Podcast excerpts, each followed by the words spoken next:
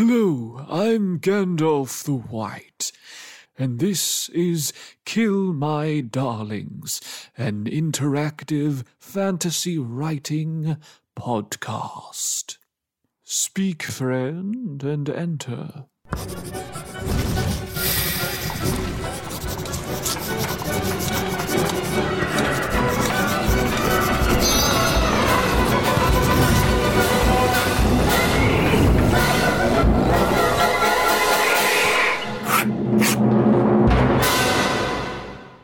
This is the first real episode of Kill My Darlings, where we start our collaboration. So thank you so much for joining me. I'm Hayden Rodgers. Let's kill some darlings. Oh, and disclaimer everything in this podcast is subject to change because that's kind of the whole point. So let me break down how the average episode is going to work. Depending on whether anyone listens to this podcast and uh, writes comments into the blog, uh, I might start each week with sort of highlights and, and cool suggestions and ideas that came out of the comment section on the blog from the previous week. Then I will get into an idea, uh, a character, a theme, or a concept from my novel. I'll discuss that in detail. Then I aim to read a short piece of writing, probably prompted by a random generator, which will hopefully test the content we just spoke about. I can't guarantee I'll be able to find the time to write a short story every single week, but I think it actually would be really beneficial just on a personal level. Um, and obviously, I want feedback on the writing. That's sort of a really important part. Then I'll also publish an appendices episode, which will be about something or someone I might have touched on but didn't want to sort of get distracted by in this episode. So, for example, this week we start with no comments because it's the first episode, so there are no comments on the blog as of yet. Um, then I'm outlining the general concept for the whole novel. No pressure. And then reading a short story that I have written this week, which tests those ideas. And then the appendices episode, which you can also listen to, is about J.R.R. Tolkien, who I do touch on later in this episode.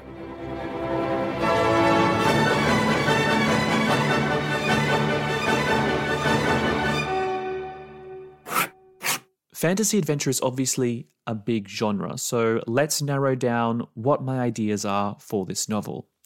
I think something that I'm really attracted to is this idea of riffing on the expected elements of the fantasy genre, but giving them my own flavor or sort of outright turn them on their head, which I think will be achieved through good fantasy world building and the fact that it's still going to be an adventure story. I am by no means the first person to try and, uh, you know, tweak or play with expected fantasy elements. But I think it is actually quite important for the sort of continuation of the genre that we don't just fall into the pattern of sort of standard fantasy fiction.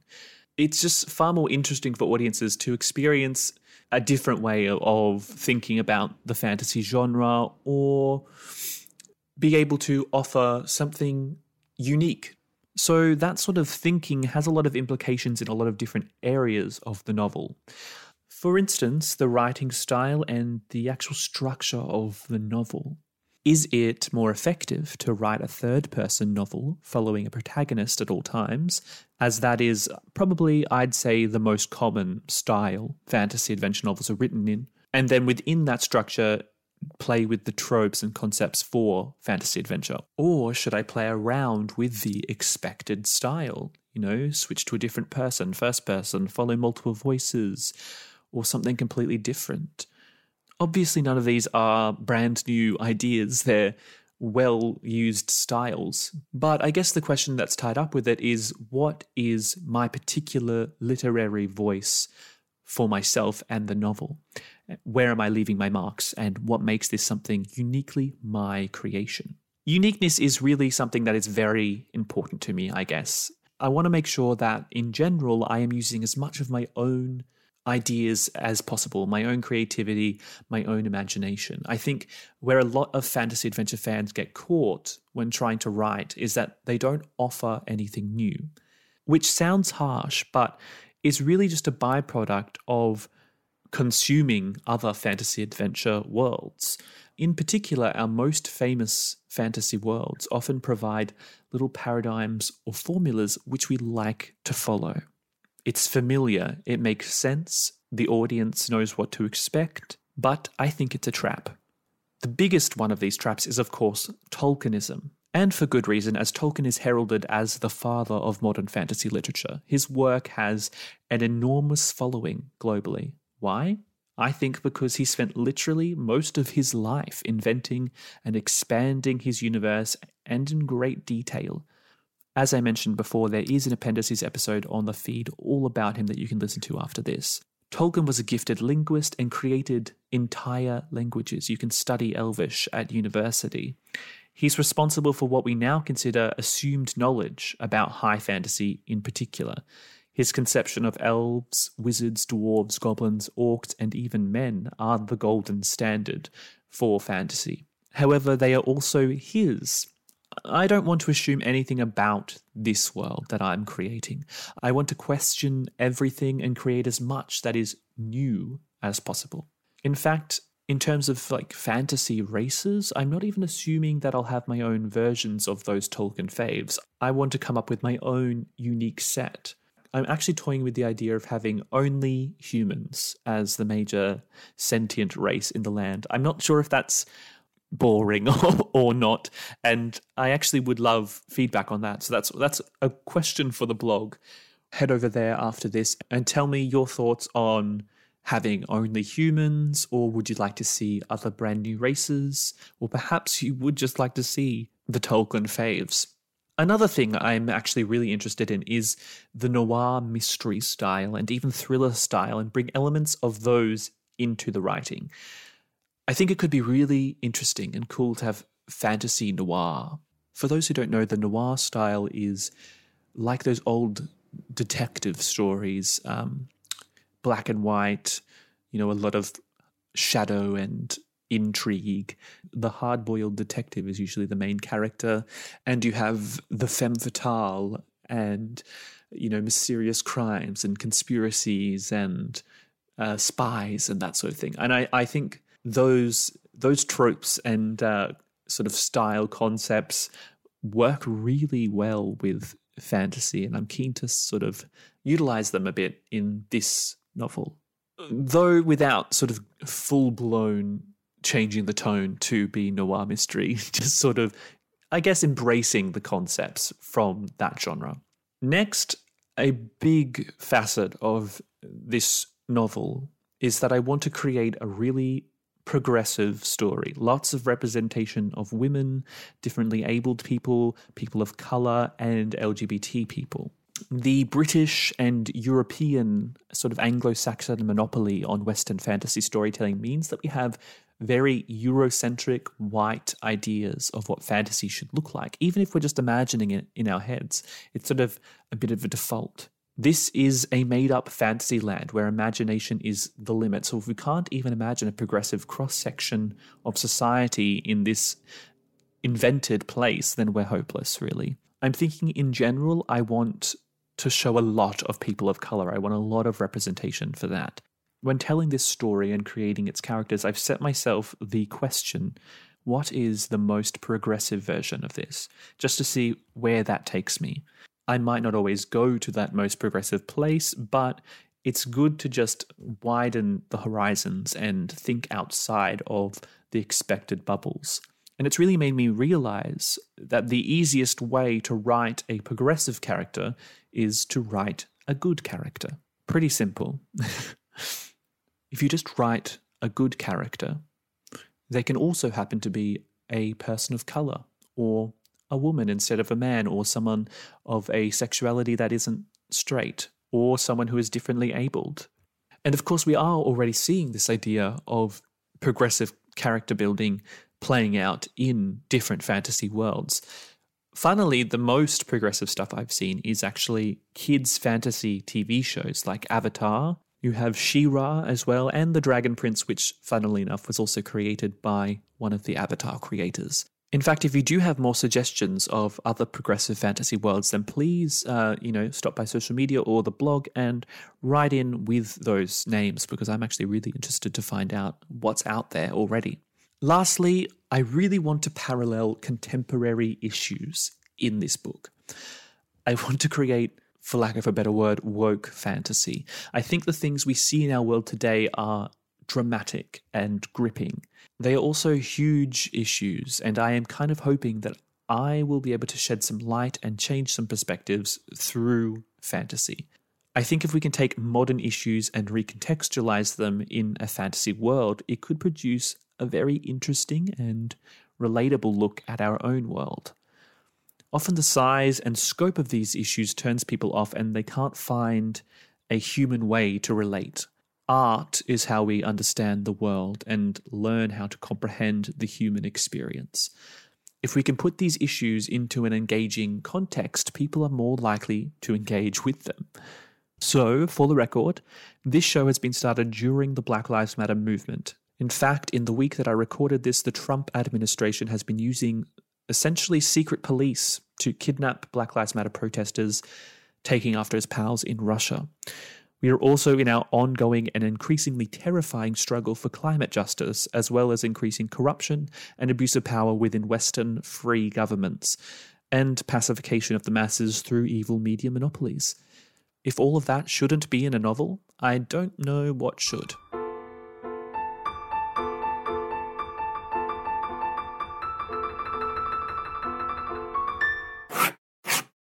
So now we've reached the part of the show where I'm going to read you a piece of creative writing. It's just a short story I wrote this week in an attempt to utilize the ideas and concepts that we've just spoken about and see what that might look like in practice.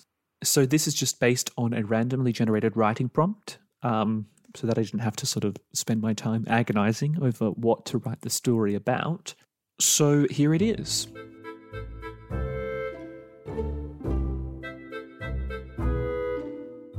Agatha had a reputation that stretched as far as four towns in any direction from the Wandering Cup Tavern. Like a king, she sat there every night, stretched out in her favourite chair at the table which was always left vacant for her, waiting for her next challenger. She peered out from under wrinkles in a mass of finely kinked grey hair, sipping on a pint of beer. Though many years of life were clearly shown on her dark brown skin, there was no hint from her that she was even aware of her age, or that it was unusual for a woman of 80 to be out every night playing cards. The door to the tavern swung open, and a man much younger than her and easily twice her size strode in. His eyes passed over the corner table and Agatha, betraying his intentions. Pulling back his gaze, he turned towards Mariette, the barwoman, Agatha began shuffling the worn and stained deck on the table in front of her. As the man collected a drink, she dealt the cards out, face down, in a diamond formation. One half was facing her, and the other facing the empty chair on the other side of the table. The man, trying to keep a casual eye on Agatha but doing it with almost no subtlety, took a big gulp of his drink and wandered up to the empty chair confidently. As he moved through the tavern, the eyes of all the other patrons were drawn from their conversations and games as if by some unseen force. Their voices became low as the subjects of their chatter all turned to discussion about the challenge soon to begin. The man pulled the chair out, pausing to look behind him and wink at a nearby table where two women had paused mid arm wrestle to watch. They gave each other a look which the man was unable to decipher. You Agatha? He said, leaning over the chair. Agatha smiled kindly, placing her drink on the table and nodding slowly. The man finished his drink off before carelessly putting it down, too. I hear you're the best there is, he said as if holding back a laugh. Agatha's smile remained, but her eyes became steely. He went on. They said if you want to be the best at Dragon's Gambit, you gotta beat this old lady, old Agatha. At that, she looked down at the cards and began straightening any that were askew. The man raised his brow, a little irritated. He paused for a moment, waiting for a response that wouldn't come, then turned to address the whole tavern who were now listening intently. I didn't believe it. Some old lady down at the Wandering Cup is the best there is at Dragon's Gambit. Not bloody likely. I ain't never been beat back home. Not once in the last three years. So I thought I'd better see for myself. He turned back round to the table and slumped down into the seat. I like my chances.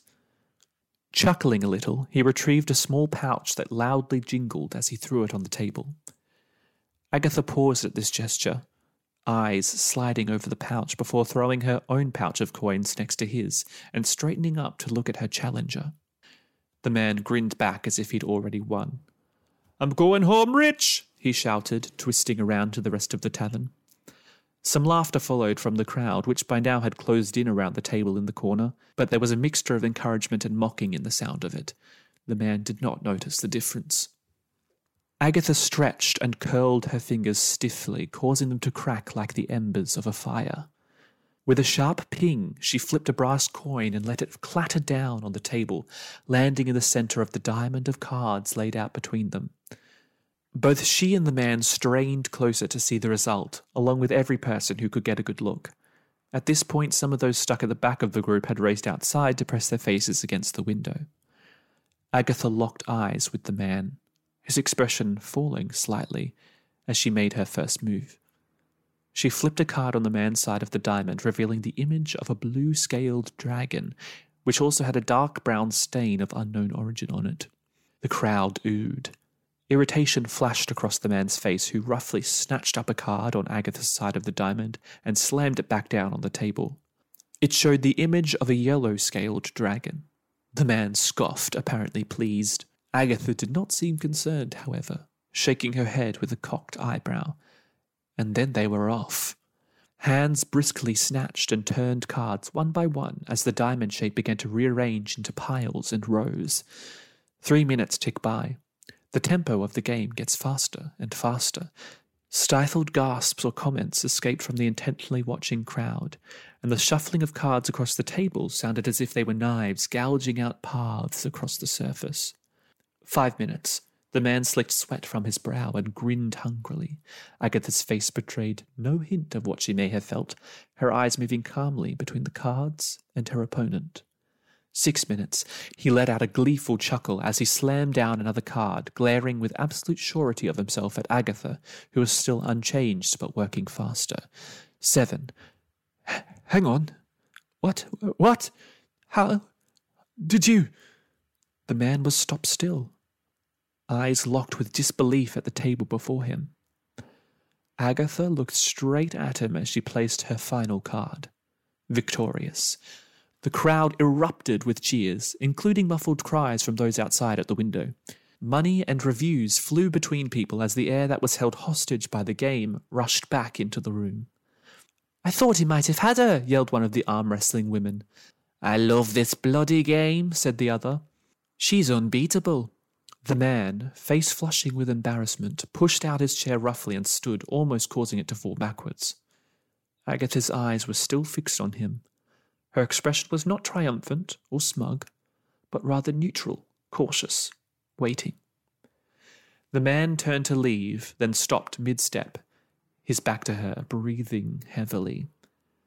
You must have cheated. You're a cheat. The tavern was suddenly silent and icy at the man's accusation. Aren't you going to say anything? You just sit there, silent.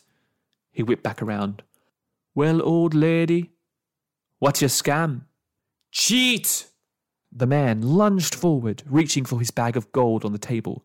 Like lightning, awaiting this very moment, Agatha sliced the air with a long silver dagger. The man stumbled backwards with a shriek.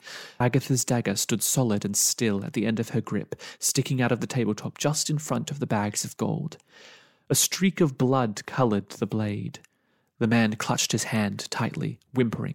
Luckily for him, it was still intact, blood now seeping through his fingers from a large gash underneath. After a heartbeat of recognition, the rest of the tavern surged forward, grabbing the wounded man and tossing him out into the night. Through the commotion, Mariette, the barwoman, bustled her way over to Agatha. Are you all right? she asked. Agatha smiled and nodded as she made some intricate gestures with her hands. Mariette, who had learned this form of speech, knew what Agatha had replied. I'm fine, Agatha had said, and I think that was my easiest match yet.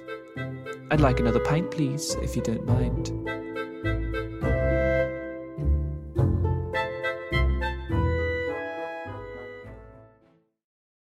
And that's the end of the story. I hope you enjoyed that. Um, just for your own information, in case you're interested, the prompt I was using was a woman in her 80s who can be quite considerate, a man in his 30s who is very spontaneous. The story begins at a tavern, someone loses a fortune at cards. It's a story about opportunity, and your character approaches the situation extremely carefully. So, that brings us to the end of the episode, and here is where the interactive part begins please head on over to the blog. Let me know what you think. Link for this individual episode will be in the description, but you can always find it at Hayden Rodgers, that's R-O-D-G-E-R-S dot net slash kill my darlings. You can also sign up for email alerts or RSS there on the website so that a link conveniently lands in your inbox each week and you don't have to really think about finding it at all. And if you want to say hi on social media or purely as a reminder for when new episodes come out, then links are also everywhere, or just search for Kill My Darlings podcast on Instagram, Facebook, and Twitter. Lastly, episodes are also available on YouTube as well, which is great for those who need captions or just want to use a visual platform. And don't forget to listen to the appendices episode this week about J.R.R. Tolkien. Thanks for listening, and I'll see you soon on the blog for some darling killing.